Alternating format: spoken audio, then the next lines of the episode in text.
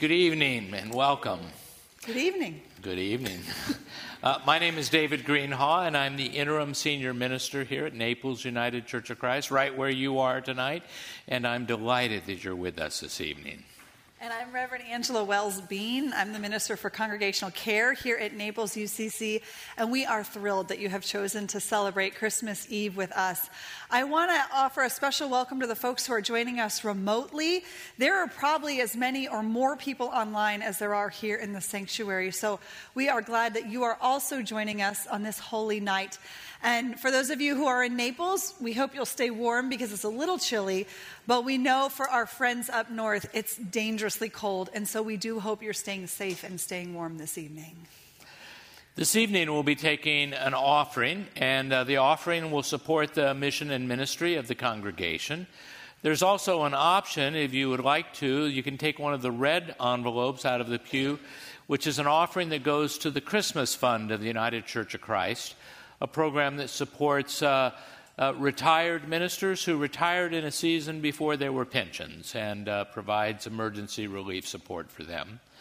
And we are, if nothing but modern here, we have a QR code. I always have to remember what it is, but it looks like this.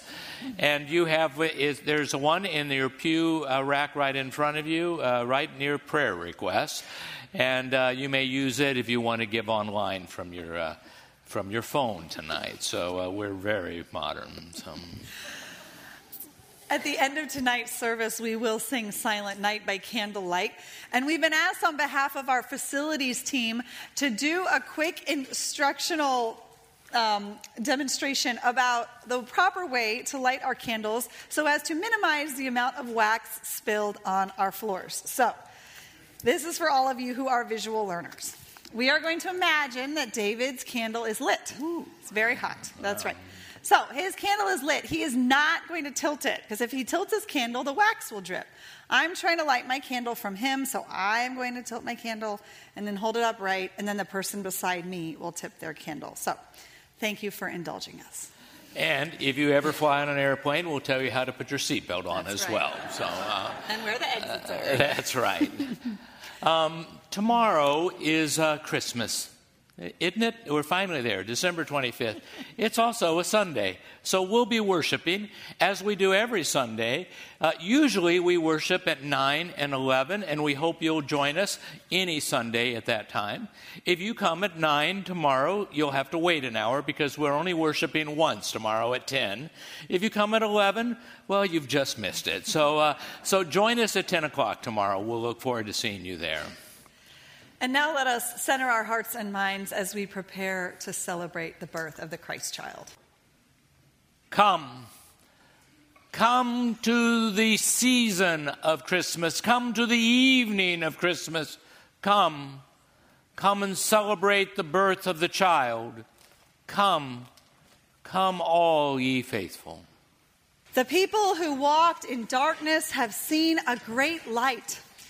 Those who lived in a land of deep darkness, on them light has shined. For a child has been born for us, a son given to us. Authority rests upon his shoulders, and he is named Wonderful Counselor, Mighty God, Everlasting Father, and Prince of Peace. His authority shall grow continually, and there shall be endless peace for the throne of David and his kingdom. He will establish and uphold it with justice and with righteousness from this time onward and forevermore. The zeal of the Lord of hosts will do this. A shoot shall come out from the stump of Jesse, and a branch shall grow out of its roots. The Spirit of the Lord shall rest on him, the Spirit of wisdom and understanding, the Spirit of counsel and might, the Spirit of knowledge and the fear of the Lord. The wolf shall live with the lamb. The leopard shall lie down with the kid, the, the calf and the lion and the fatling together, and a little child shall lead them. The cow and the bear shall graze, their young shall lie down together, and the lion shall eat straw like the ox. The nursing child shall play over the hole of the asp, and the weaned child shall put its hand on the adder's den. They will not hurt or destroy on all my holy mountain, for the earth will be full of the knowledge of the Lord as the waters cover the sea. In the sixth month, the angel Gabriel was sent by God to a town in Galilee called Nazareth to a virgin engaged to a man whose name was Joseph of the house of David. The virgin's name was Mary. And he came to her and said, Greetings, favored one, the Lord is with you. But she was much perplexed by his words and pondered what sort of greeting this might be. The angel said to her, Do not be afraid, Mary for you have found favor with God. And now you will conceive in your womb and bear a son, and you will name him Jesus. He will be great and will be called the Son of the Most High. And the Lord God will give him to the throne of his ancestor David. He will reign over the house of Jacob forever, and his, of his kingdom there will be no end. And then Mary said, here am I, the servant of the Lord. Let it be with me according to your word. And then the angel departed from her. And it came to pass in those days that there went out a decree from Caesar Augustus that all the world should be taxed. And all went to be taxed, every one into his own city.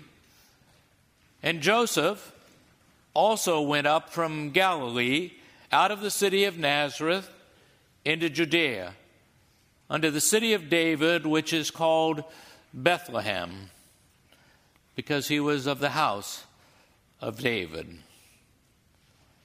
To be taxed with Mary, his espoused wife, being great with child. And so it was that while they were there, the days arrived when she would be delivered. And she brought forth her firstborn son and wrapped him in swaddling cloths and laid him in a manger because there was no room in the inn. In that region, there were shepherds living in the fields, keeping watch over their flock by night. Then an angel of the Lord stood before them, and the glory of the Lord shone around them, and they were terrified. But the angel said to them, Do not be afraid, for see, I am bringing you good news of great joy for all the people. To you is born this day in the city of David a Savior, who is the Messiah, the Lord. This will be a sign for you. You will find a child wrapped in bands of cloth and lying in a manger. And suddenly there was with the angel a multitude of the heavenly host, praising God and saying, Glory to God in the highest heaven, and on earth, peace among those whom God favors. When the angels had left and gone into heaven, the shepherds said to one another, Let us go now to Bethlehem and see this thing that has taken place, which the Lord has made known to us. So they went with haste, and they found Mary and Joseph and the child lying in a manger. When they saw this, they made known what had been told to them about this child, and all who heard it were amazed at what the shepherds told them. But Mary treasured these words and pondered them in her heart. The shepherds returned, glorifying and praising God for all that they had heard and seen as it had been told to them. On two different occasions this week, I had conversations with people who had family coming down from the north for Christmas, not in an airplane that might get canceled, but driving that good distance north to south. And in both occasions, they talked about the experience of getting ready to get to Florida, driving to Florida, and then getting to the Florida state line and then driving and driving more to get down here. I know this feeling because I was born and grew up in Kansas. And in Kansas, I don't know, did you ever try to go to the Rocky Mountains from this side of the mountains? You get to Kansas, and then you get to Kansas, and then you stay in Kansas. And Kansas is a beautiful state, but it's relatively flat. When the wind blows in Kansas, it just blows and blows and blows. And when it snows in Kansas, the rumor is it never lands. It passes right over Kansas. There's nothing to land on. But that rumor is not true because I've been there when the snow is actually landed, when it's settled down. It didn't settle down at first, it came in with a big whipping wind. It blew up against things into big, long, tall drifts, but then it also covers the whole ground with a blanket of white. And then it stops. And you open the door and you go outside. And it's amazing. It's a beautiful blanket of white snow, and the sky is blue, and the sun is shining, and all is calm and all is bright. And then the snow trucks come with their plows and their salt, and the white snow turns slushy and gray and nasty into big piles that don't melt until July. It's just terrible how ugly it gets.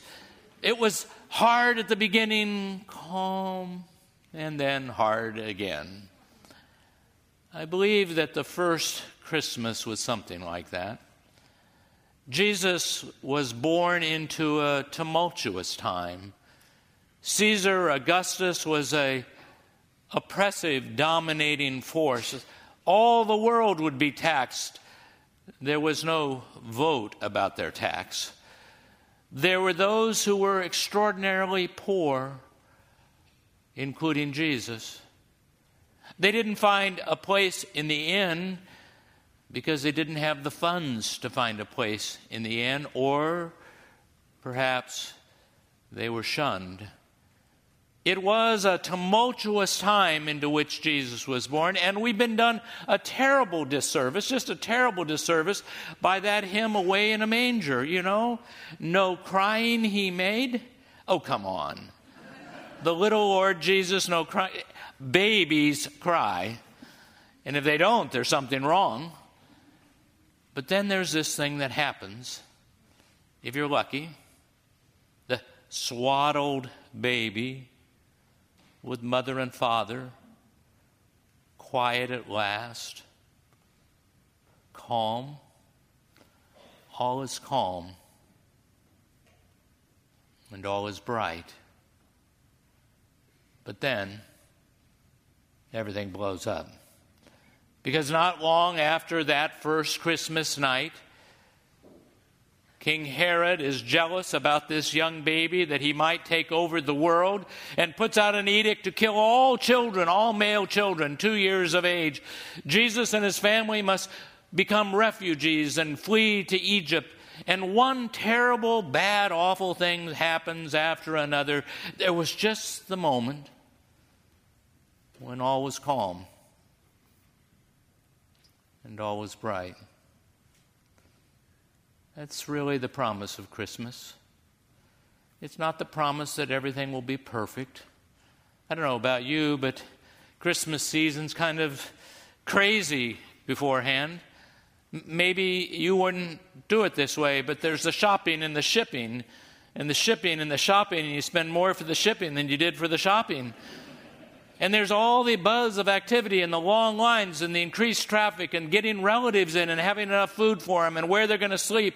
And then when they come, oh my gosh, the chaos is so good to see them come and so good to see them go. But there is a moment. There's a moment in the season. A moment in the season when all is calm and all is bright.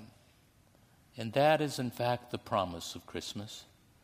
that there may be just a glimpse, just a taste, just a sweet, sweet moment. May it be so for you this Christmas.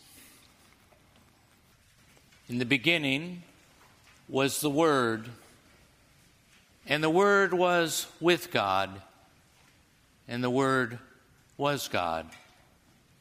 He was in the beginning with God, and all things came into being through him, and without him, not one thing came into being.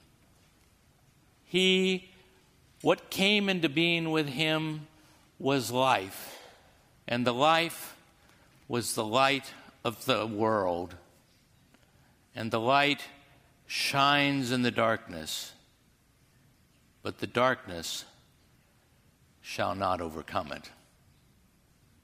The Word was made flesh and dwelt among us, full of grace and truth. Siblings in Christ, before we go from this sacred place, let us take a moment to pause and look around at one another that we might catch a glimpse of the beauty revealed among us in the light of Christ. Now let us go forth bearing the light of Christ into our world, and may you have a very Merry Christmas.